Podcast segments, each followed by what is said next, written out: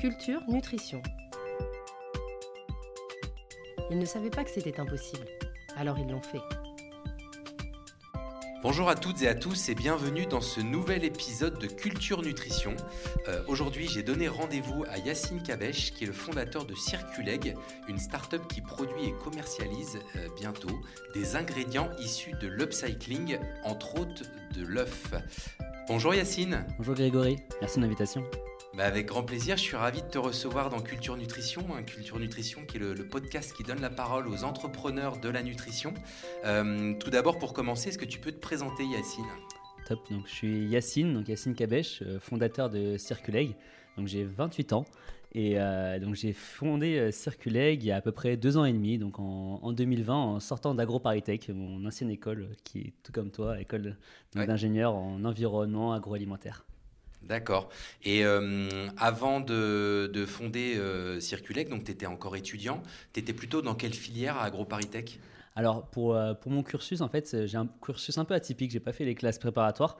D'abord, en fait, j'étais plutôt avant AgroParisTech, j'étais à l'ES Cachan. J'étais spécialisé en biotechnologie. Et, et à ce moment-là, donc du coup, en fait, j'ai vu cette casquette de chercheur qui commençait à se prédestiner un peu sur ma tête.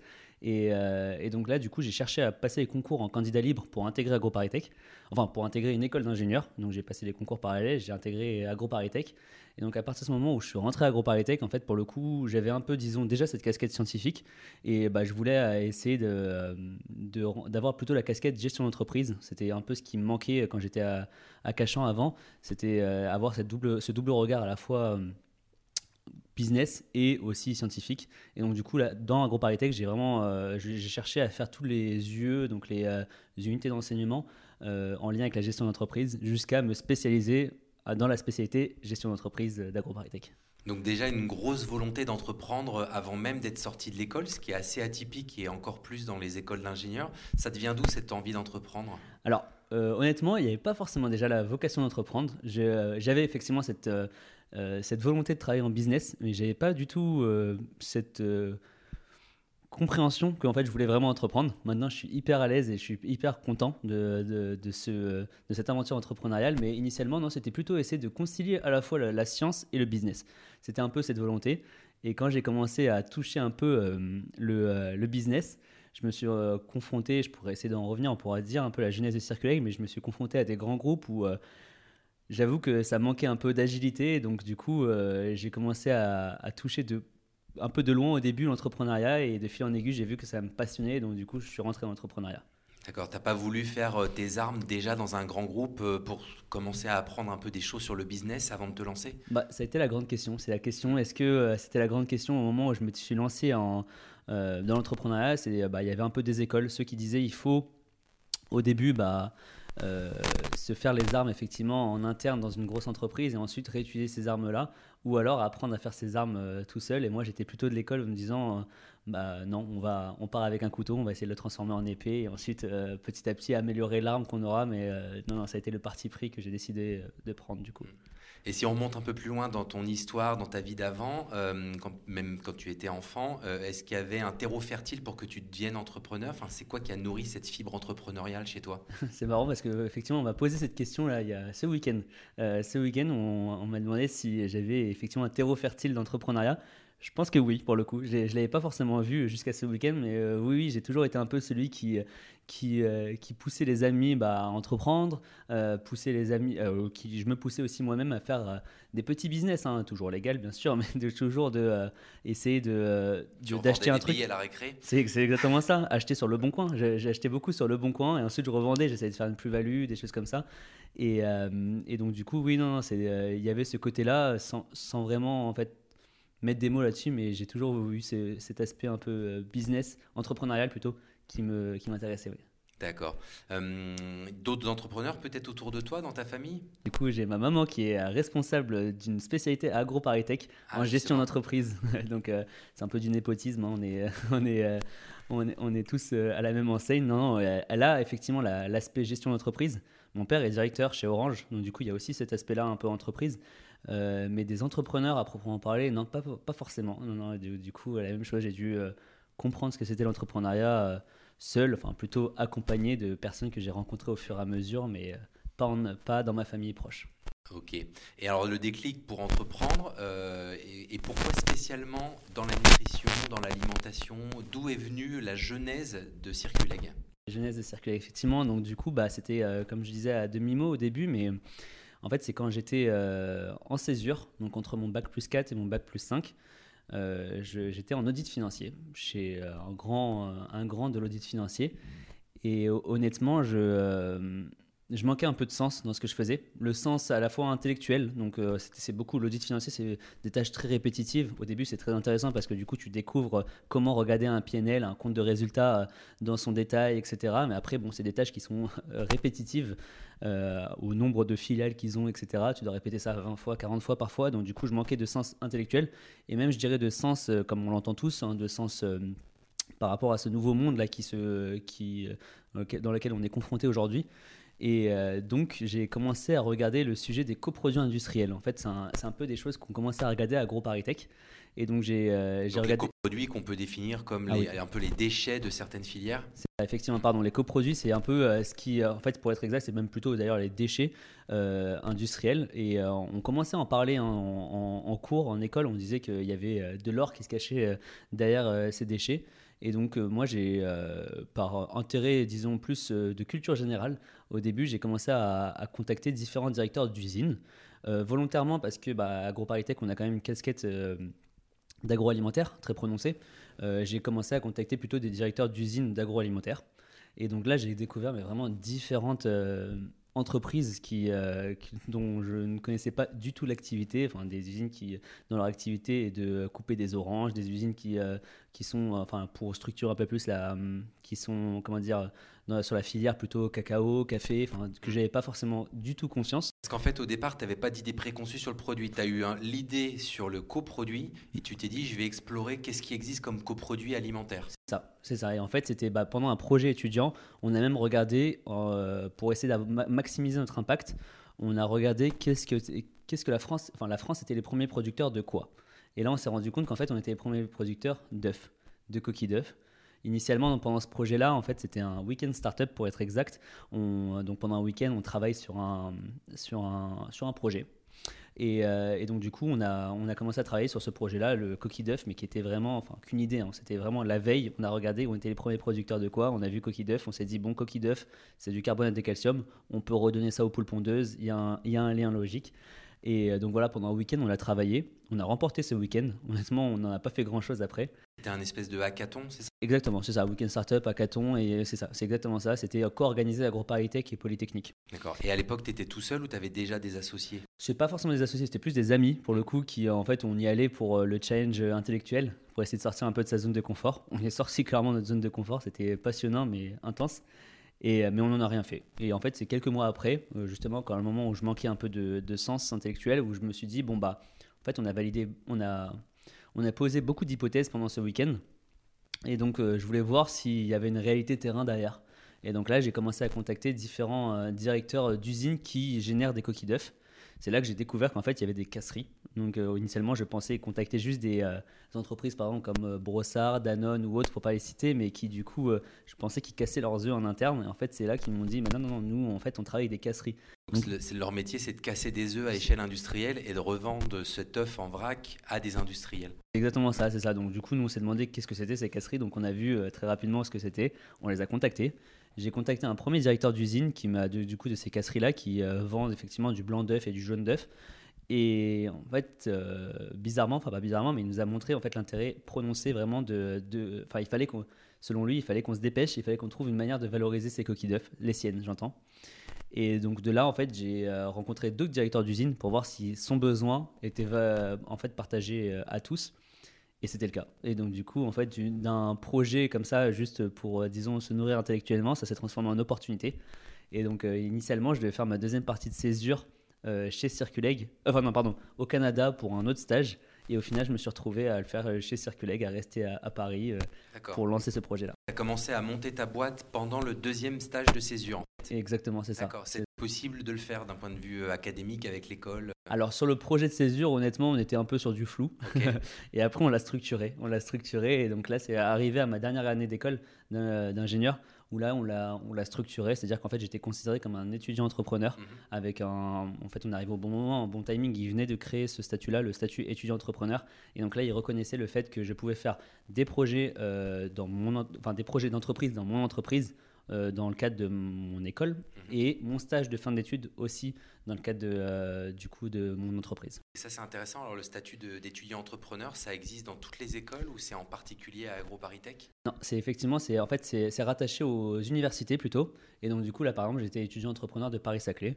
Mais il existe aussi des, euh, des étudiants entrepreneurs, il me semble, de Sorbonne, enfin, de tout- quasiment toutes les universités. Et même si son école, enfin, plutôt, euh, imaginons, je suis rattaché euh, à l'école X, si l'éc- l'école X ne propose pas ce statut-là, on peut se rattacher à un autre statut, euh, celui qui est le plus proche, pour avoir les cours en, en lien. Ça veut dire que grâce à ce statut, tu as accès à des cours particuliers euh, sur des thématiques particulières Tu es déjà mentoré Comment ça se passe? Ça, en fait, il y a, le, euh, donc, il y a, différents, il y a différentes choses qui s'offrent à nous.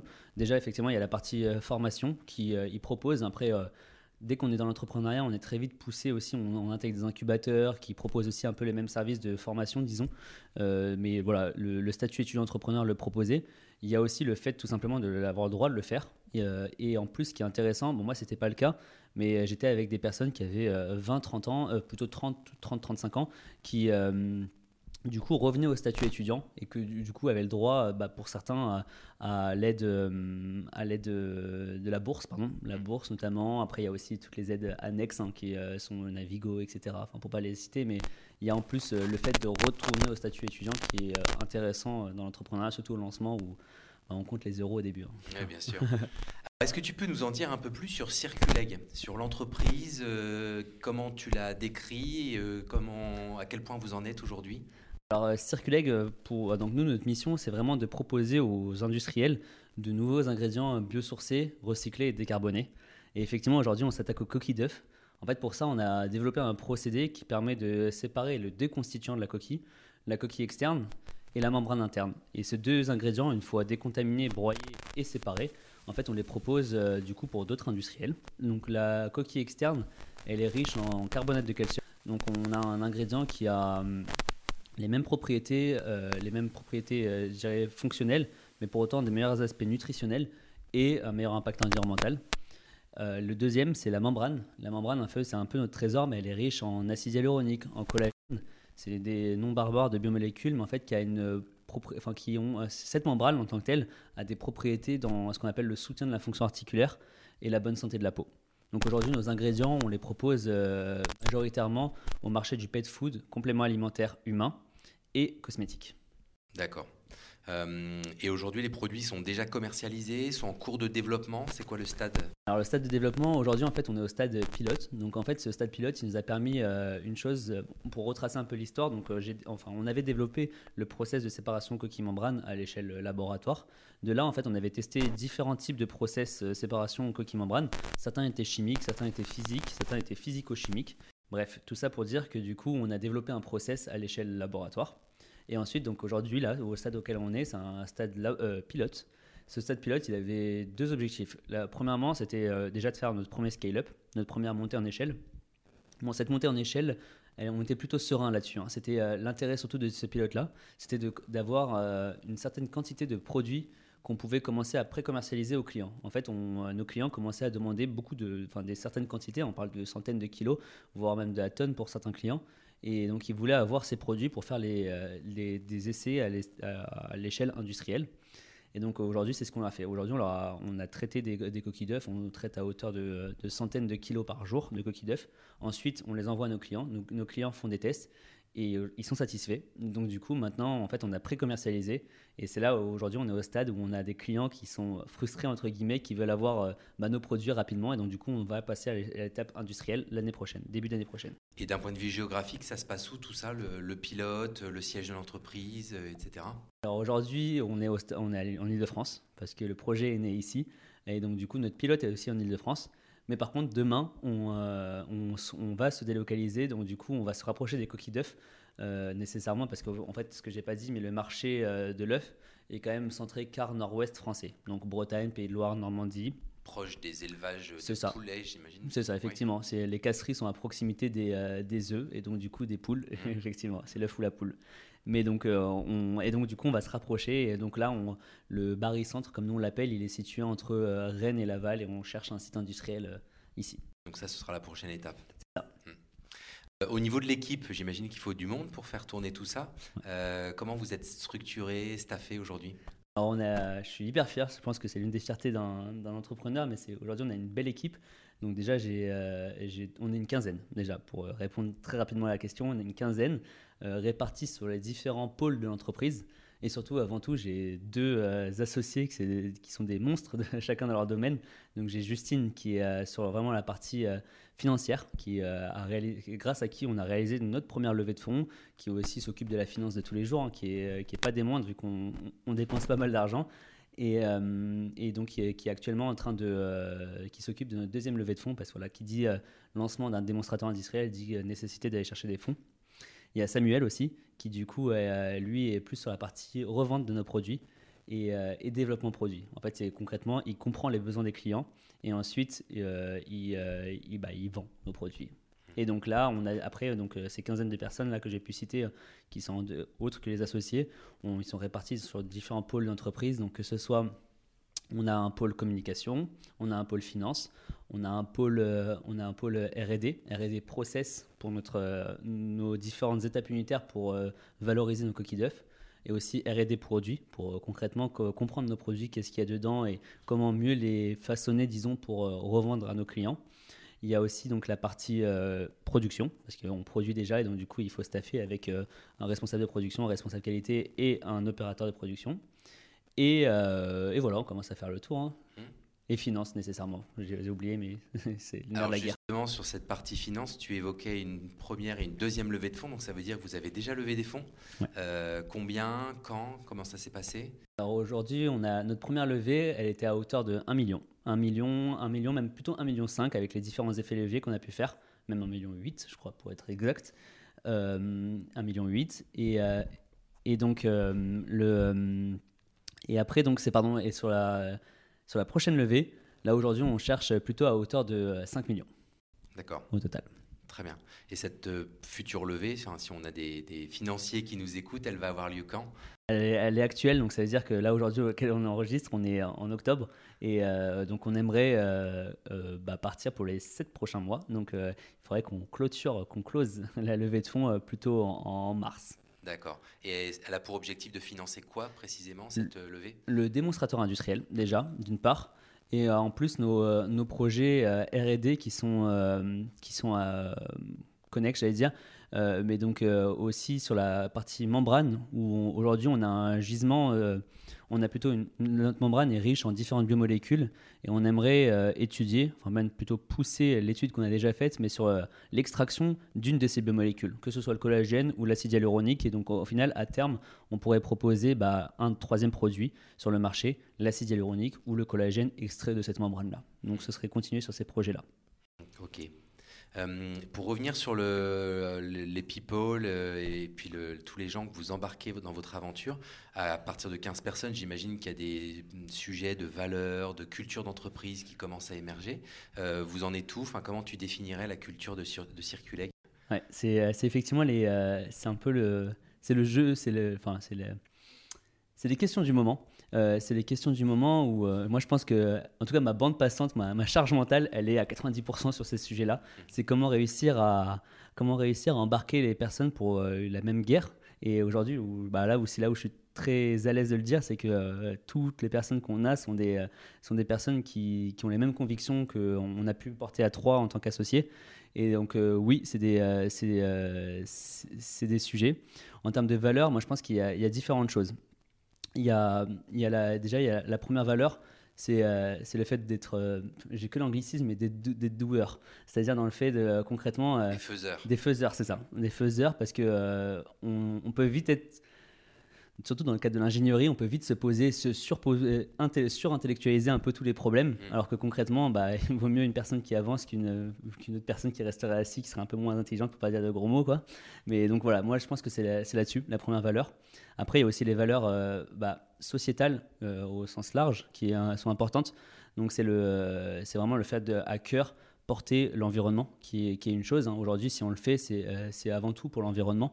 Et donc, du coup, là, c'est là où, en fait, ce qu'on demande chez Circulex, c'est que toutes décisions qui, sont prises ou qui seront prises, on intègre nécessairement l'aspect environnemental. Aujourd'hui, il faut qu'on soit impeccable sur l'aspect environnemental.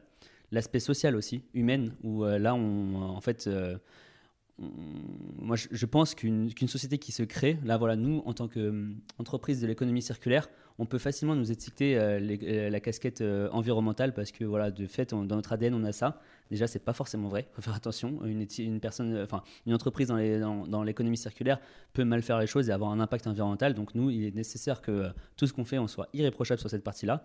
Et en plus, toute entreprise qui se crée doit avoir une guerre sociale. C'est voilà, tout, on a longtemps fait l'erreur de choisir. Enfin, chaque entreprise choisissait un peu sa guerre. Non, il faut être parfait dans tous. Et donc, du coup, nous, sur l'aspect social, euh, c'est concrètement, c'est, euh, on a longtemps essayé de comprendre comment on pouvait intégrer cette, cette partie-là. Aujourd'hui, nous, ce, ce qu'on veut, c'est, euh, c'est, c'est vraiment essayer de rémunérer ceux qui ont produit la valeur de notre produit. Et donc, concrètement, c'est les éleveurs, notamment. Les éleveurs de poules. Les éleveurs de poules, c'est ça, qui ne sont pas nos clients, nos partenaires directs, mmh. qui en fait travaillent avec les casseries, mais pour autant, vu que c'est eux qui ont créé la valeur du produit, bah, ça, paraît logique, euh, ils doivent récupérer cette partie-là.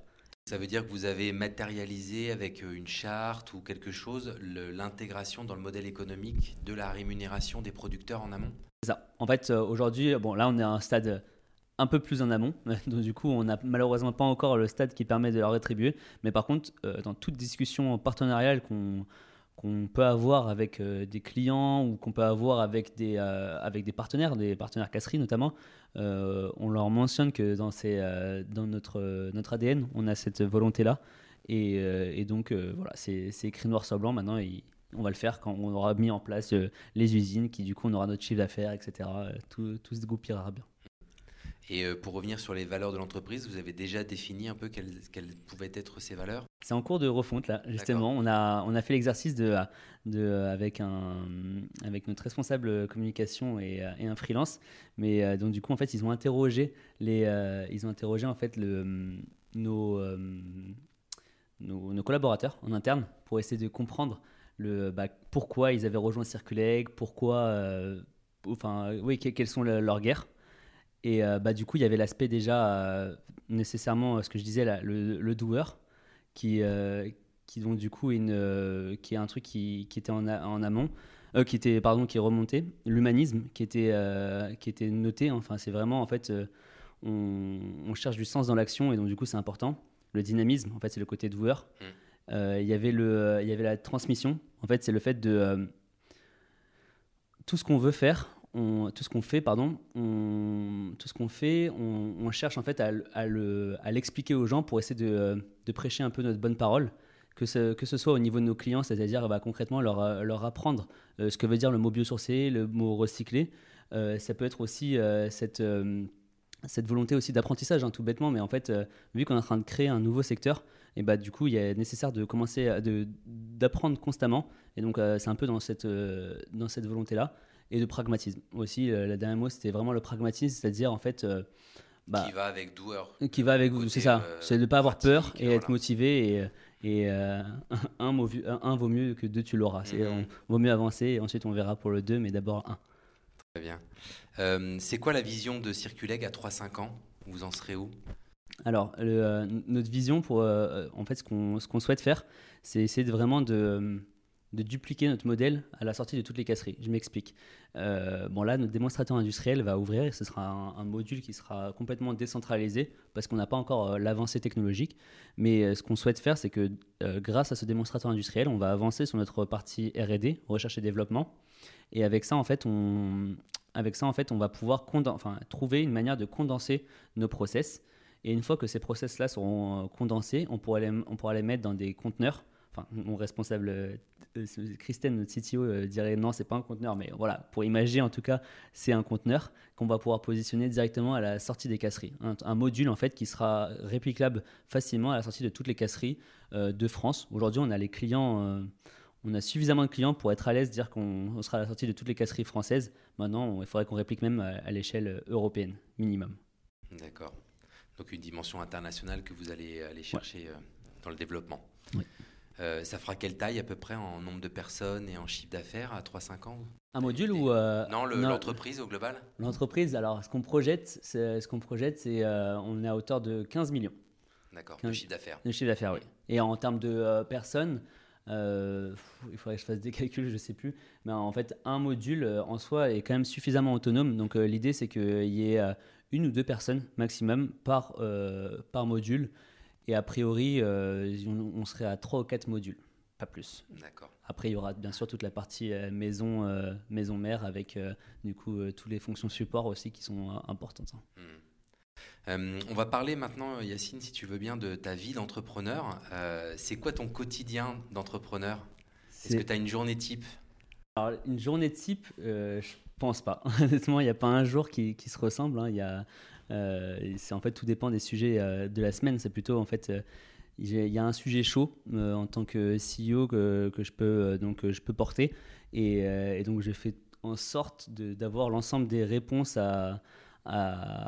aux questions pour euh, justement cet événement chaud. Concrètement, s'il y a un comité stratégique, bah, du coup, euh, je vais faire en sorte de euh, réfléchir à l'ensemble des, l'ensemble des slides, par exemple, à présenter. S'il y a une discussion partenariale avec un client, voilà, je, vais faire en sorte de trouver un peu tous les éléments pour être le plus près au jour, le jour J, donc le, jour de la semaine. Après, il y a aussi des, des routines personnelles qui sont, qui sont, qui sont, qui sont importantes. Euh, mais sinon, euh, sur une, une journée type, je pourrais dire, j'ai, en fait c'est en lien avec mes routines, donc non, j'ai, euh, pas forcément de Alors journée. Justement, tes routines, c'est des routines liées au, à ton activité entrepreneur ou c'est plus des routines de développement personnel? C'est des routines, je pense, plus liées au développement personnel. Développement personnel, en fait, concrètement, j'ai compris pendant un moment, j'ai, euh, d'ailleurs pendant la Covid, hein, c'était euh, en année 2020, fin d'année 2020, euh, j'ai compris que si je mettais de côté mon bien-être, en fait, il pouvait arriver des choses qui n'étaient pas forcément saines pour moi et pour l'entreprise surtout. concrètement, j'ai frôlé ce qu'on appelle le burn-out parce que du coup, j'étais en surménage. Hein, il y avait l'aspect personnel où on avait, j'avais des, j'avais des sujets assez chauds à gérer, enfin clairement des, tristesses qui peuvent arriver pendant bah, la Covid notamment. Euh, et, en plus de ça, côté professionnel, bah, du coup, j'avais mes anciens associés qui partaient. Enfin, c'était un peu dur. Euh, et donc, du coup, j'ai vu euh, cet aspect-là, enfin, les travers, disons, d'un surménage. Parce qu'en fait, tu as créé Circuleg pendant, enfin, en 2020. C'est ça, en fait. En pleine année Covid. C'est en pleine année Covid. Au début, en fait, on m'a posé les questions, on me demandait si c'était pas un peu risqué, etc. Je pense que ça a été, un, ça a été bénéfique. C'est-à-dire qu'en fait, c'était une année, ça a été, concrètement, la, première vague, c'était trois mois, c'est ça? Je me souviens plus, mmh. c'était trois mois à peu près ça a été à trois mois de pause côté R&D, euh, recherche et développement de process. Mais par contre, bah, ça, nous a permis de vraiment aller confronter euh, notre, notre, projet à, aux clients. Essayer de comprendre bah, qu'est-ce qui... Euh, qu'est-ce qu'ils attendaient de notre projet. Et donc, du coup, en fait, on a pu faire un truc qui est sain dans l'entrepreneuriat, c'est-à-dire commencer par les clients et ensuite créer le projet. Mmh. Donc, ça, ça a été plutôt bien. Bon, après, sur la, la deuxième vague, du coup, il y a eu, c'est là où je pense que ça a été un, un peu plus compliqué personnellement. Tout ça pour dire que du coup, toutes mes routines personnelles, elles sont vraiment en lien avec euh, mon bien-être. Euh, c'est un peu euh, auto-centré de dire ça, mais c'est pour le bien de l'entreprise. Et, donc là, c'est. Tu peux nous partager tes routines Oui, sûr, avec plaisir. au physique, au mental, les deux, ah. comment ça se passe? Alors il y a les deux. Il y a, alors déjà, je dirais sur la partie physique, moi, c'est en fait, c'est un truc que j'ai compris, c'est que nécessaire que j'ai mon heure, une, heure, une heure et demie de sport tous les jours. Ça, c'est quelque chose où ah je pense, ouais, c'est important. C'est quelque chose. C'est quoi comme sport? Ah, Je cours uniquement. Je cours ou alors je peux faire euh, de natation, vélo, mais enfin, c'est pas c'est pas forcément du sport. Euh, tôt le matin, le soir, le midi. Le matin. Euh, je me réveille tôt, très tôt, je, 5h30 plutôt, 5h30 et, et, ensuite après donc je vais je vais courir. enfin, je vais plutôt à la salle de sport pour courir parce que pourquoi? C'est que j'en profite aussi pour écouter des livres audio. J'en profite pour écouter des livres audio qui du coup me permettent de d'améliorer, disons, bah, aiguiser mes, euh, mes outils, les, fameuses armes de l'entrepreneuriat, c'est comme ça. C'est euh, des livres en lien avec le business Toujours. Par exemple, c'est quoi les, derniers euh, que tu nous recommandes alors, alors, le dernier que, alors, non, il y a ceux que je recommande et le dernier que j'ai lu, c'est, alors il y en a un, c'est, c'est sur le bien-être dans l'entreprise. En fait, généralement, il y a beaucoup de livres de Harvard Business Review. Je ne sais pas si tu connais, mais du coup, ils sortent énormément des livres qui sont en lien avec bah, le business, comme son nom l'indique. Et donc, du coup, le dernier en date, là, c'est que je, suis encore actuellement en train de l'écouter, c'est sur comment concilier bien-être au travail et, efficacité. Mhm. Parce que c'est un peu le sujet, comment faire pour faire en sorte qu'il y ait une bonne ambiance dans la société, le bien-être global, mais pour autant, bah, on, est, on est une entreprise, hein, il faut qu'on soit efficace. Euh, et sinon, après, moi, il y, a différentes, euh, il y a différents livres qui ont été hyper importants pour moi. Je pense que celui que je le reconnaîtrais le plus, je recommanderais pardon le plus quand tu lances un projet entrepreneurial, c'est Live Mentor. Euh, le livre Live Mentor, euh, j'ai plus le titre, mais c'est bon, c'est de, de, la société Live Mentor, et en fait, qui explique euh, pas à pas, les, c'est de Alexandre Dana. Oui, c'est ça, j'allais dire Alexandre, c'est, le, le, fondateur de Live Mentor. C'est ça, effectivement. Et donc, lui, en fait, vraiment pas à pas, il explique bah, les différentes étapes du lancement d'entrepreneuriat hein, sur l'aspect business, comment aller concrètement parler aux clients, euh, il y a cet aspect-là, mais aussi, aussi bah, les ressentis que tu peux avoir en tant qu'entrepreneur. Donc on parle du, fait du syndrome de l'imposteur, la solitude, des choses comme ça. Et en fait, tu te dis, euh, on est tous des humains, on a tous les mêmes... Euh, les la même façon de concevoir les choses et on peut limite processer l'entrepreneuriat, c'est fou. Bon bref, tout ça pour dire que du coup, euh, je fais beaucoup de sport. Donc ça, ça me permet bon, d'apprendre. En plus, ça me permet de décompresser énormément. Euh, la, tension. La tension, parce qu'il y a beaucoup de sujets de stress. Hein. L'entrepreneuriat, c'est stressant, je trouve.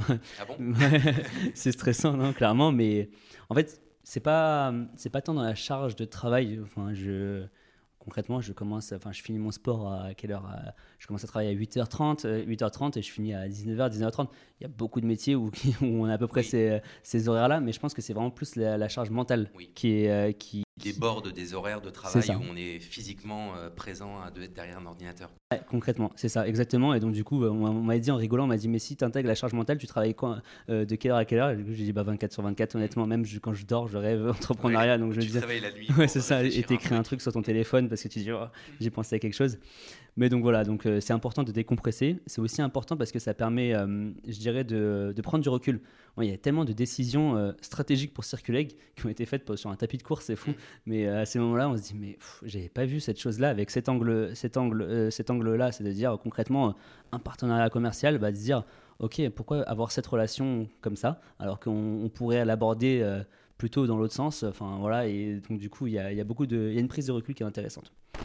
Et après, bon, après c'est un peu classique, mais je, je dirais ça permet de, de valoriser un peu des, Dans le sport, tu peux valoriser des qualités, euh, des qualités nécessaires pour l'entreprise. Hein. C'est-à-dire, euh, concrètement, c'est un peu la motivation, le goût pour le travail, le fait de l'endurance, etc. Mais voilà, ça c'est plus second. la vérité, c'est plus le recul et l'apprentissage. C'est la partie entraînement, mais tu fais aussi des compétitions en course à pied?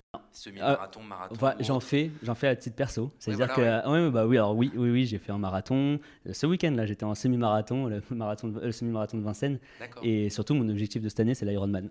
ah oui ouais, donc un Ironman full ou un half? On va viser un full, hein. et après on, verra où est-ce qu'on atterrit. Ce sera en 2023 Ce sera en 2023, en juin, donc probablement celui de Barcelone ou Nice. Barcelone, Ou Nice, je sais plus. Non, c'est Nice, non, effectivement, c'est Nice en juin. J'ai pas encore, parce qu'il y a aussi un truc, c'est qu'il faut payer les 600 euros d'adhésion à l'Ironman, donc on est en train d'essayer de trouver une manière de financer ça. Mais, ah c'est un gros morceau, ça. Ouais, clairement, Bah, pour, il faut toujours, c'est l'entrepreneuriat, il faut viser haut, et après on voit, on vise un objectif, et on atterrira à 80% de l'objectif, c'est pas grave. très bien, très bien. Et donc, ouais, ça, c'est vraiment sur la partie, euh, je dirais, euh, routine personnelle. sur le sur la partie mentale, tu as, d'autres choses à partager? Bah, tu, parlais à la fois de, mm. physique et de mental. C'est ça, effectivement. Le, mental, c'est bah, on, parle, on parle souvent de, de charge personnelle, hein, mm. c'est euh, de, de, charge de, choses à penser qui ça va dans tous les sens. Hein. Ça peut être de, depuis aller acheter le surligneur jaune qui est important pour tel BU jusqu'à vraiment bah, lire le contrat commercial qui permettra de dicter les cinq prochaines années de Circuleg. Bref, tout ça pour dire que, euh, en fait, il est nécessaire. Moi, j'ai ce qu'on appelle un boulet de journal. Je sais pas si ça te parle. un bougeot, comme on dit. Un bougeot, effectivement. Bah, du coup, euh, franchement, je pense que ça a été un, game changer si on continue dans les anglicismes que l'on adore. Mais euh, ce moment-là où j'ai compris qu'en fait, il était nécessaire de. Si je voulais gagner en efficacité, il est nécessaire que je m'organise. et donc, j'ai un boulet de journal. Bon, pour, pour tous, concrètement, c'est du, plus simple, c'est juste un cahier de to-do list que tu reportes semaine par semaine. Et sinon, tu peux le voir à l'inverse, c'est-à-dire qu'en fait, à chaque début de mois, à chaque début de semaine, tu fixes tes objectifs à titre perso, à titre pro. Mmh. Et euh, de là, on va, va découler une liste euh, de choses à faire. Euh, si on va dans le perso, ça peut être, par exemple, le mois, ce mois-là, j'ai décidé de d'économiser 1000 euros. Et voilà, imaginons. Et donc, du coup, bah, qu'est-ce que je dois faire? Bah, Je dois faire ça, ça, ça et ça. et si on va dans le pro, c'est parfois, c'est moi, c'est un peu plus loin. C'est je veux m'asseoir en tant que CEO, ma position en tant que CEO et au, sein des équipes. Et donc là, je dois essayer de me dire bah, concrètement, qu'est-ce qu'il faut que je fasse le mois prochain? Et en plus de ça, bah, tu as ta to-do list de tous les jours qui est, qui est mêlée euh, à ça. Et chaque début de chaque journée, moi, commence par du coup la, priorisation des tâches. donc je prends ma to-do list de la semaine mmh. et je me dis, bon, bah, aujourd'hui, euh, si j'enlève euh, les réunions X, Y et Z, bah, du coup, il me reste à peu près deux heures. Qu'est-ce qu'il faut que je fasse en priorité? Bon, bah, du coup, je, je, fais en priorité la relecture du contrat, les choses comme ça. Mmh. Et c'est important, au moins, ça te permet de, de déverser la, ta charge mentale. C'est-à-dire qu'en fait, quand tu es en train de travailler, je pense qu'en plus, un entrepreneur, par définition, c'est quelqu'un qui a en fait mille idées à l'heure. Et moi, en tout cas, c'est mon cas. Je, suis à la limite de la, maladie, je pense. Mais vraiment, dans tous les sens, j'ai des idées qui peuvent venir dans tous les sens.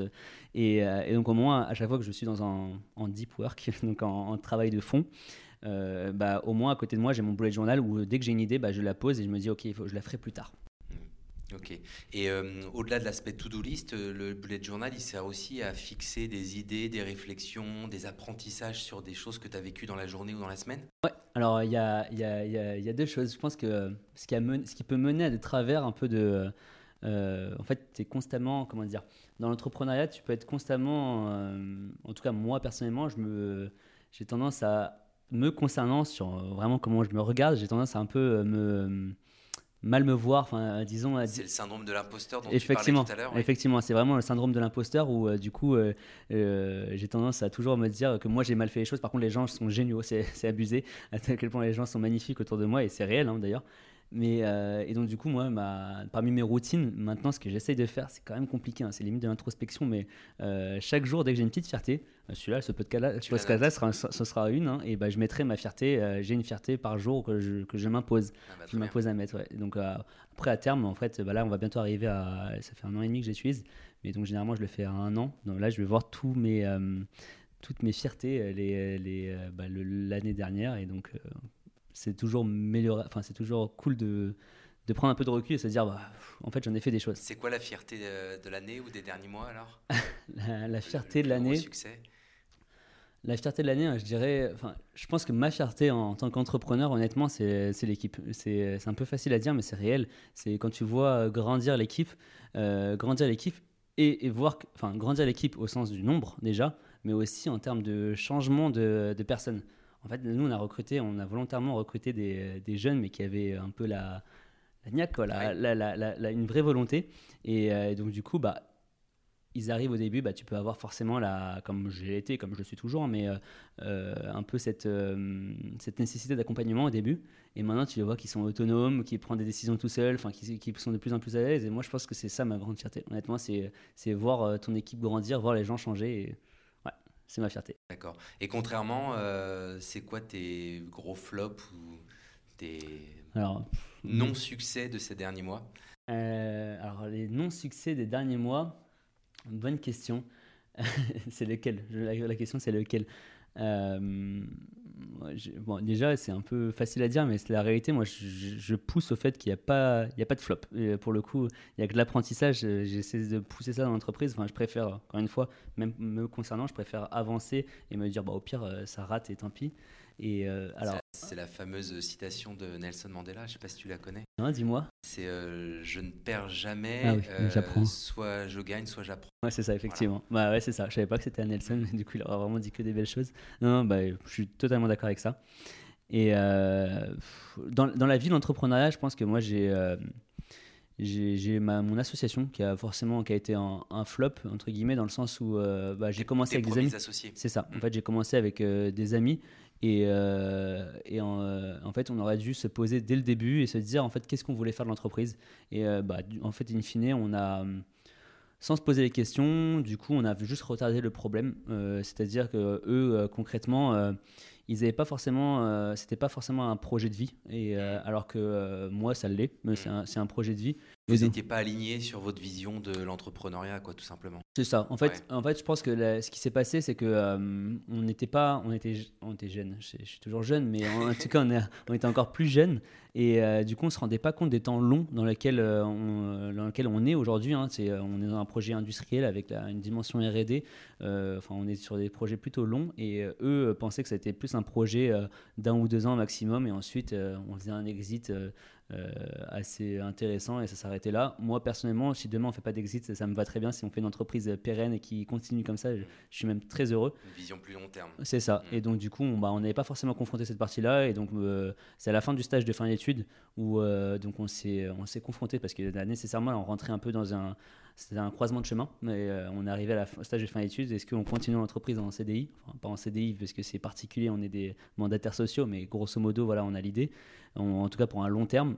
Et, euh, ou alors, bah, ils allaient rejoindre justement un CDI. Et donc, euh, on s'est euh, on s'est on s'est quitté à ce moment-là mais ça mais de manière enfin c'est toujours mes amis pour le mm. coup et donc et hyper heureux je pense que c'est ma c'est la chose à laquelle je, pense que si demain un entrepreneur me dit qu'est-ce que je devrais faire en premier c'est bah, s'aligner sur sur la s'aligner avec ses associés. Par mm. contre, je, je, qu'ils soient amis ou pas d'ailleurs. Ouais. Mm. Bah le, le, fait d'être amis, c'est vrai qu'il y avait un peu des non-dits parce qu'en fait, on mm. voulait pas vexer notre, on voulait pas que notre amitié. Une complexité en plus. Je pense que c'est c'est un plus aussi hein, parce que du coup, euh, c'était hyper agréable. Hein. On a, j'ai passé un beau Covid, c'est horrible à dire, mis à part tous les aspects perso que j'ai pu mentionner. Euh, en vrai, au-delà de ça, c'était euh, c'était un beau Covid. Mais par contre. Ouais, il y avait un peu aussi des non-dits de temps en temps qui, parce qu'on voulait pas que, on voulait pas que notre amitié en, euh, euh, retentissent. Quoi. Hmm. Tu évoquais euh, tout à l'heure la solitude de l'entrepreneur. Hmm. Comment tu y fais face? Est-ce que tu fais partie d'associations d'entrepreneurs? Oui. Alors, il y a différentes choses. Bon, déjà, moi, je pense que aujourd'hui, c'était. j'ai eu la solitude de l'entrepreneur vraiment au moment où, à la croisée des chemins, où j'étais vraiment seul, en tant que. du coup, j'étais. Bah, déjà seul dans l'entreprise et en plus, donc, du coup, seul, de, seul associé. Euh, maintenant, la première chose, c'est en fait, oh, j'ai Justine et Samuel pour les décisions, euh, euh, les décisions stratégiques qui sont, qui sont hyper importantes. Quand même. Ouais, c'est ça. donc, du coup, je suis moins confronté à la solitude.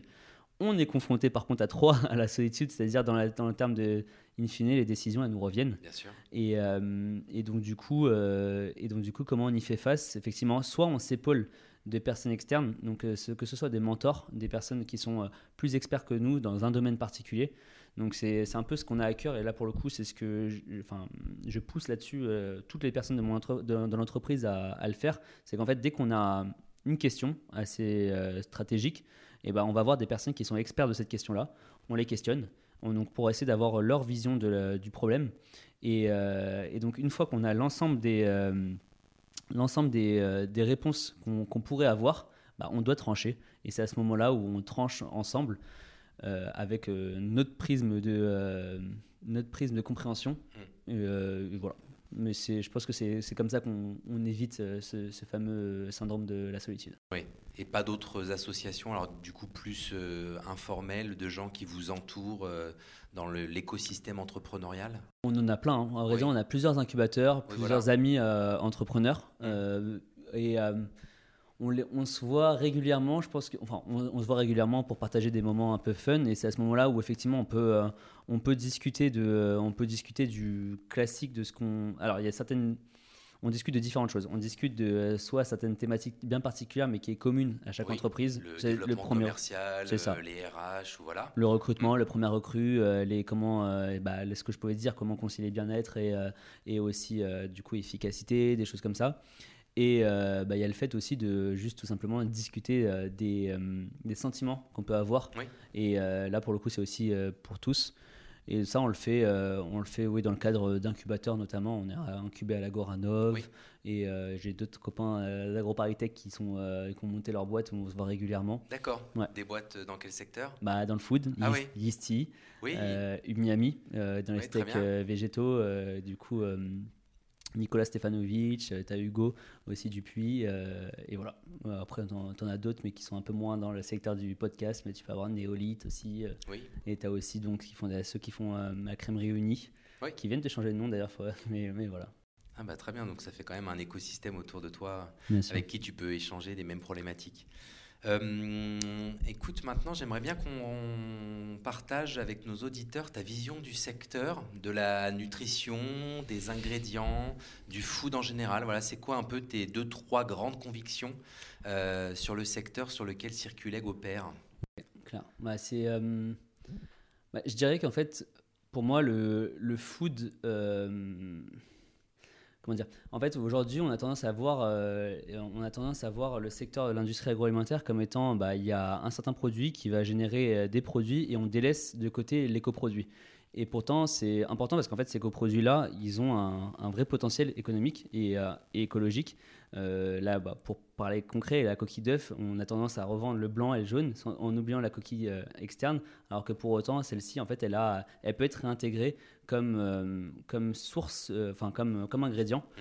Et, et, je pense que le monde de l'industrie agroalimentaire de demain, ce sera ce, moment, ce, ce monde où il n'y aura plus de coproduits, mais ce sera vraiment en fait que des ingrédients. Euh, tout, tout, euh, tout ce qui sortira des usines sera considéré comme des ingrédients. Mm. Et c'est un peu bah, ce qu'on voit dans les tendances. Hein. Aujourd'hui, euh, l'aspect biosourcé et recyclé et, entre clairement en, en, considération dans le choix des, le choix des, des industries pour notamment l'achat des matières premières, etc., qui, qui commence à changer et ça, et ça va dans notre sens. Donc c'est toute cette grande tendance de l'upcycling qui, crée de la valeur avec des déchets en fait. Clairement, clairement. Et c'est aujourd'hui c'est euh, même euh, cette, cette, étiquette là, elle est même euh, mise en avant. Donc du coup concrètement on peut être rémunéré plus cher que mm. pour un, un, ingrédient qui est upcyclé, peut-être payé plus cher parce que bah, c'est cette question d'offre de la demande à terme, ce que je pense, c'est que ce dont je suis persuadé, c'est qu'on va rééquilibrer la balance. En fait, euh, à terme, on, ce sera même plus de l'upcycling, ce sera logique, ce sera du cycling, quoi. C'est clairement, c'est. C'est juste qu'on prendra une matière et on, l'utilisera jusqu'au bout dans toutes ses, facettes. C'est ça. Pour l'instant, on saisit l'étiquette euh, marketing, disons que peut avoir cette, euh, cet ingrédient, mais demain, en fait, ce sera un ingrédient normal et, ce, et je serai, on sera c'est ce qui a déjà été développé dans certaines filières qui font de l'upcycling depuis toujours. Je pense à la, gélatine, par exemple. Elle est issue de coproduits des abattoirs depuis toujours et on n'appelait pas ça de l'upcycling, mais c'était déjà de la valorisation des déchets. clairement, c'est effectivement. la protéine de lait, c'est également ça. Le la lait. protéine du petit lait du fromage. Le babeur, effectivement, euh, il y a le lactosérum ou le babeur qui est aujourd'hui un ingrédient en tant que tel et qui est, euh, qui est, reconnu, euh, qui est reconnu comme ingrédient. Et moi, je, bah, une des, un des secteurs que j'ai voulu euh, euh, comprendre dès le début sur la partie upcycling, c'est vraiment, bah, la, comme tu disais, le secteur du lait où il n'y a aujourd'hui aucun déchet. Tout est, tout est euh, vraiment utilisé dans. Ouais, et qui a, et c'est son marché. Le babeur aujourd'hui, c'est un coproduit du beurre, du coup, mais qui a son. son, sa cote, disons, sur le marché, son prix d'achat classique. Après, mon avis, c'est qu'aujourd'hui, il est sous-valorisé. on, le fait très peu alors qu'on sait qu'il y, a du trésor dedans. Mais on y viendra bientôt chez avec demain. Mais... D'accord. Euh, et par rapport à la vision du consommateur sur cette euh, idée de l'upcycling, est-ce que tu as une idée de comment c'est perçu? Est-ce que c'est euh, perçu positivement? Est-ce que c'est carrément recherché par le consommateur? Ouais. Alors aujourd'hui, je pense que enfin, ce qui est cherché par le consommateur, c'est avant tout d'avoir une marque qui, qui, a des, qui est conscience de, qui a des, enfin, qui a des politiques environnementales prononcé. Et donc, du coup, le, fait de se, euh, se, sourcer en matière première euh, upcyclée, c'est une des manières de, répondre à, ces consommateurs-là. Je crois que le chiffre, c'est aujourd'hui 61% des actes d'achat euh, sont faits en regardant aussi notamment la marque si elle a un, impact environnemental ou sociétal, même au sens large. donc oui, c'est d'ailleurs une des choses qu'on a, un des constats que, que j'avais pu faire au début, c'est que en fait, on avait des entreprises qui généraient des, euh, des ingrédients biosourcés et recyclés, d'autres industries qui voulaient répondre à ce besoin de consommateurs qui, euh, du coup, cherchaient des ingrédients euh, biosourcés et recyclés. Et donc, en fait, nous, ce qu'on dit, c'est qu'en fait, on fait juste le lien entre ces personnes-là. En fait, la vérité, c'est qu'il y a même un troisième, une troisième personne dans le triptyque. Tu as aussi les réglementaires qui maintenant poussent, donc la partie législative, qui poussent les entreprises à valoriser leurs coproduits, qui poussent les entreprises à acheter des matières premières un peu plus nobles environnementales, et ben nous, du coup, Circuleg, on est entre ce, ce, triptyque-là, on, permet de faire le lien entre les consommateurs, les entreprises et bah, les, euh, le réglementaire, qui, le législatif. Et est-ce que tu as d'autres euh, tendances, d'autres euh, convictions sur le marché de la nutrition pour demain? Du coup, qui est un peu en lien avec, euh, avec ce que je viens de dire. Mais euh, en fait, aujourd'hui, les, les, le futur des, ingrédients, il sera local. et donc et donc, ce qu'on dit généralement, c'est euh, notamment pour nos produits, hein, nécessairement, mais on le voit, les tendances qui, arrivent ou même qui sont déjà ancrées, c'est pourquoi aller chercher à se sourcer loin alors que les ingrédients sont déjà disponibles en France. Et donc là, c'est en lien avec les coproduits, notamment euh, sur euh, notre membrane, par exemple, où le collagène parfois peut venir de loin. et alors que pour autant, en fait, en développant un process euh, qui, euh, qui, qui, a le mérite d'exister, mais qui du coup on, aurait pu le pousser un peu plus tôt, euh, on aurait pu se sourcer et, éviter un peu ce transport qui est inutile. Donc je pense que les ingrédients de demain seront tous, ou pour la plupart, le plus local possible. Donc d'où l'idée d'intégrer une filière française de l'œuf, donc de la coquille jusqu'à l'ingrédient. Ça, en fait, tout sera valorisé du début jusqu'à du, début depuis la coquille. Il n'existe pas aujourd'hui de valoriser la coquille d'œuf française. Alors, il y a des acteurs qui sont mmh. positionnés, qui valorisent la coquille d'œuf, hein, mais qui euh, valorisent, en fait, nous, ce qu'on dit, c'est qu'ils sous-valorisent. Mmh. C'est-à-dire qu'en fait, euh, c'est, euh, concrètement, c'est utilisé sur, en tant qu'amendement calcique, donc c'est le fait de jeter sur les terrains agricoles. Ah c'est pas le niveau de valorisation sur lequel vous vous positionnez. En fait, aujourd'hui, c'est quelque chose qui est pas rentable ou qui, du moins, nécessairement a besoin de, mm. notamment, par exemple, d'être payé par les casseries. Et euh, nous, on se dit, bah, pourquoi pas essayer d'aller craquer un peu plus euh, cette, euh, cet ingrédient et séparer la coquille de la membrane, voire même extraire de la membrane certains produits nobles qui sont aujourd'hui juste jetés sur les terrains agricoles pour certains, voire même pas du tout utilisés pour d'autres. Mm. Il y a une grosse tendance en ce moment, et on l'a vu euh, récemment au Cial, euh, et on le voit dans tous les salons, c'est la végétalisation euh, de l'alimentation, même de la nutraceutique. Comment vous vous positionnez chez Circuleg à partir du moment où vous traitez un produit qui est d'origine animale? Clairement, c'est une bonne question, c'est une question qu'on s'est posée. Effectivement, il y a une tendance du, du, végétal. Je pense que le, aujourd'hui, il y a, on voit les consommateurs qui tendent vers un modèle un peu plus flexitarien euh, le, véganisme, c'est quelque chose qui est extrême, et tant mieux qu'il y ait des extrêmes dans certains modèles pour essayer de nous tendre vers le bon, euh, endroit, mais c'est pas quelque chose qui, euh, qui va prendre énormément de parts de marché. On va plutôt s'arrêter sur un, middle entre les deux, c'est-à-dire en fait le flexitarien, voire le végétarien. Donc aujourd'hui, nous, notre ingrédient l'est, il est végétarien. Il est végétarien, effectivement. Et, et donc du coup, bah, pour certains, certains clients, au début, c'était un peu un no-go d'ailleurs, hein. c'était le fait qu'on soit pas végétarien. Ils disaient, ah non, bah, on a pris des politiques véganes. Euh, assez strict, notamment sur le marché plutôt cosmétique. En complément alimentaire, c'était pas forcément le cas, food euh, non plus. Euh, donc ça, c'était vraiment la jeunesse de Circuleg où en fait on, a clairement fermé certaines portes parce qu'en me disant bah non c'est pas vegan, donc du coup on a pris des, décisions stratégiques de véganisme. Et maintenant ils reviennent au fur et à mesure vers nous quand on les questionne pourquoi. En fait, ce qu'ils disent, c'est qu'ils ont atteint un peu un, surtout ils ont atteint un peu un, un, comment dire, un, une, ils sont arrivés à bout du modèle du véganisme, c'est-à-dire qu'en fait aujourd'hui les clients, bon c'est un peu antinomique, mais ils veulent avoir à la fois des ingrédients qui soient euh, du coup végétariens, mais en plus qui en, euh, et qui en plus euh, aient des propriétés fonctionnelles. Et bah, malheureusement sur la partie végétale en tout cas, les, biomolécules, il n'y a pas énormément de biomolécules à essayer de capter là-dedans. C'est beaucoup de fibres, etc. Et euh, donc, du coup, on, cherche à essayer d'avoir l'ingrédient le, plus noble, mais pour autant euh, qui, du coup, a aussi des propriétés fonctionnelles. Et donc, c'est là qu'intervient notamment la membrane. D'accord. Euh, pour reboucler sur la partie routine qu'on évoquait tout à l'heure et en lien aussi avec ta vision de l'alimentation, tu manges quoi? Au quotidien Je suis pas du tout le bon exemple. je ne suis pas du tout le bon exemple, mais euh, bon, euh, est-ce que je le dis ou je le dis pas? On, m'appelle, on m'appelle le, Steve Jobs, mais un peu moins bien, parce que le midi, moi, je mange juste un paquet de nouilles.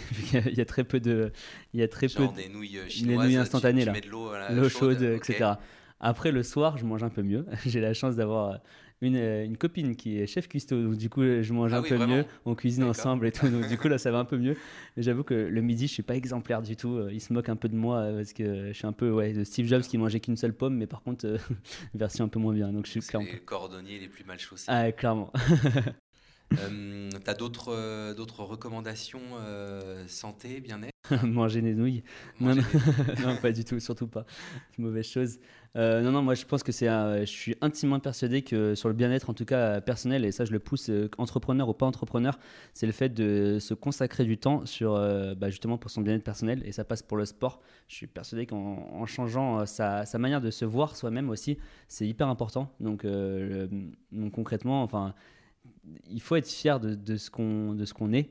Et donc du coup en, se poussant un peu plus euh, intellectuellement sportivement indirectement en fait on se met dans une boucle vertueuse où on se considère un peu plus. Et donc on va oser faire des choses on va oser aller de l'avant. Et donc du coup euh, pas plus tard là je suis aussi dans une association euh, je suis dans une association pour accompagner des jeunes qui sont dans une qui sont dans un qui sont disons issus de quartiers un peu défavorisés. Mmh. et pour essayer de les pousser un peu bah, essayer de changer leur image. Mmh. et donc je leur dis concrètement commencer par mettre des baskets de sport. C'est une blague mais c'est réel. C'est ça. En fait, il faut qu'ils changent leur manière de se concevoir. Et, euh, donc, c'est là-dessus que je les accompagne. Donc, je pousse euh, tout le monde à faire ça. Hmm. Euh, pour toujours mieux comprendre le marché du food et de la nutrition, comment est-ce que tu te maintiens en veille sur le secteur? C'est quoi tes sources d'information Une trichio. Ah, merci. non, c'est une demi-blague, c'est vrai. pour le coup, non, non, je pense que c'est effectivement tous les, tous les experts qui sont euh, un peu à l'image de ce que je pouvais dire tout à l'heure, mais c'est-à-dire le fait de s'accompagner de euh, s'accompagner d'experts dans le domaine. Euh, pourquoi elle essaie de pourquoi elle essaie de, de, comprendre des secteurs alors que certains le vulgarisent bah du coup moi c'est concrètement c'est ça c'est sur la partie food c'est ça c'est à dire en fait s'il y a des personnes des, des, personnes qui ont vulgarisé des tendances ou des ou, euh, ou même des, euh, des, tendances de marché, ou même plutôt des explications de marché, comment est structuré un marché, etc., euh, bah, on capitalise là-dessus. Donc, ça allait lire des, lire des veilles des veilles d'experts ou, ou, de cabinets qui ont, fait, qui ont publié des rapports, etc. Mhm. Donc, c'est là-dessus. D'accord. Tu as des sites en particulier de prédilection en France ou même à l'étranger, des fois? Alors, le, sur, les, sur les marchés, euh, honnêtement, sur les tendances de marché, euh, c'est euh, beaucoup de veille, donc c'est de la newsletter. C'est, je suis inscrit à beaucoup de newsletters, donc du coup, enfin, en un scrolling, tu vois très rapidement ce que tu, ce que tu prends ou ce que tu prends pas. Donc il y a vraiment beaucoup. Hein, c'est, peut être juste les journaux hein, classiques qu'on peut comprendre, connaître, pardon, notamment réussir qu'on lit, mm-hmm. qu'on, lit régulièrement. Ta newsletter préférée, celle que tu lis quasi systématiquement, c'est laquelle? C'est pas dans les tendances de marché, euh, ce serait faux de dire ça. Celle que je lis tout le temps, c'est celui de. Ah non, il y en a deux. Il y a celle d'Alexandre Dana, justement, pour reboucler avec le livre euh, qui, en fait, toutes les semaines, il me semble, il lit, il, pardon, il fait une newsletter. Donc une newsletter plutôt sur l'entrepreneuriat. Entrepreneuriat, effectivement, les questions qu'on va avoir. En fait, un sur qui est d'ailleurs un des livres que j'aurais pu citer, parce que celui-là, je l'ai lu, je l'ai pas, je l'ai pas écouté. c'est Dream Team. C'est en fait, ça a été mon premier livre euh, de, management, comment comprendre, comment manager. Et donc, euh, ce monsieur dont je n'ai plus le nom, euh, c'est l'auteur qui d'ailleurs a, a, vendu son livre à des milliers et des milliers d'exemplaires et pourtant en auto-édition, donc très fort. et bah du coup, il envoie en plus une, une, newsletter toutes les semaines pour donner un peu des tips sur le management où j'ai toujours besoin de m'améliorer. Et il y en a le dernier, c'est le podcast que j'écoute régulièrement, c'est celui de Génération Do It Yourself. Oui, de Mathieu Stéphanie. Exactement. Et euh, donc, du coup, qui, euh, qui, qui, peut résumer des, des sujets euh, de l'entrepreneuriat aussi. Mmh. Donc, il y a ça, c'est vraiment pour la partie entrepreneuriat. Et sur la partie vraiment tendance de marché, donc du coup, ce serait c'est réussir. Où pour le coup, il y a différents réussir. Donc, réussir qui sont sur le secteur avicole, mais sur l'industrie agroalimentaire notamment. et qu'est-ce que pour regarder plutôt des, des marchés, essayer de regarder des dynamiques de marché, alors en ce qui concerne la veille sur les marchés plutôt, est-ce que tu as des sources de prédilection pour suivre euh, les tendances ou les chiffres du marché? Clairement, donc euh, pour, euh, pour ce qui concerne la veille de marché, bah, il y, a des, de belles entreprises qui, qui, nous facilitent le travail, que ce soit Xerfi, je pense à Xerfi, les études Xerfi qui sont connus ou, qui peuvent coûter cher, ou alors dans certains cas, tu peux aussi essayer de les récupérer par des, des, comptes plutôt d'école, etc. Euh, il y a euh, les, études d'ELF qui sont aussi intéressantes, qui, euh, elles, vont un cran plus loin. C'est-à-dire que ce n'est pas forcément que des chiffres financiers, c'est aussi, ils vont parler des tendances, etc. Et sinon, bah, c'est, dire, le dieu Google hein, qui, qui nous aide quand même pas mal là-dessus pour essayer de retrouver des chiffres, des, progressions de, segments de marché, euh, pour orienter un peu votre stratégie. Oui, bien sûr. D'accord. Et euh, au niveau de la veille en général dans l'entreprise, euh, est-ce que tu as mis en place des systèmes pour partager les informations, pour partager votre veille? Clairement, oui, effectivement, on a, on a mis en place différentes, je dirais, routines. Euh, la première, c'est euh, tout simplement juste un canal euh, qui s'appelle, du coup, j'ai plus, on avait fait un jeu de mots avec œuf, mais l'idée c'est en fait de partager des fichiers PDF qui auraient été trouvés, dans certains cas, si ça peut être sur l'aspect entrepreneurial, mais aussi sur des concurrents, des que ça peut être bah, les tendances, par exemple, on en parlait. et donc là, le mot d'ordre, c'est de mettre le fichier, mais aussi d'apporter son analyse sur le fichier parce que bah, on, a tous notre travail quotidien. Donc c'est dommage de si la personne a déjà fait une réflexion, enfin a déjà réfléchi là-dessus, bah, au moins elle partage sa réflexion. donc voilà, c'est vraiment concrètement, c'est mettre le fichier avec un petit résumé.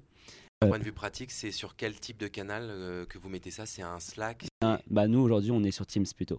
Nous, on est sur euh, Microsoft 365. On essaie vraiment de tout ramener sur euh, Microsoft 365. Donc, c'est un Teams, mais c'est l'équivalent d'un Slack, effectivement. Et là, donc c'est la, le, premier, la première routine. Et la deuxième, c'est donc une fois par mois. J'espère qu'on va attendre à deux fois par mois. Donc le soir, c'est plutôt dans, dans, le cadre d'un petit apéro, mais en plus, en fait, on fait ce qu'on appelle un club lecture. Euh, on l'appelait lecture, mais c'est pas forcément que des lectures d'ailleurs, ça peut être aussi des podcasts qu'on aurait pu entendre. Mais euh, donc l'idée c'est de partager un peu les lectures qu'on aurait pu faire le mois dernier, sans obligation. Hein. certaines personnes peuvent venir euh, juste pour écouter, d'autres partager la lecture. Aujourd'hui, c'est plutôt des lectures quand même très euh, business orientées.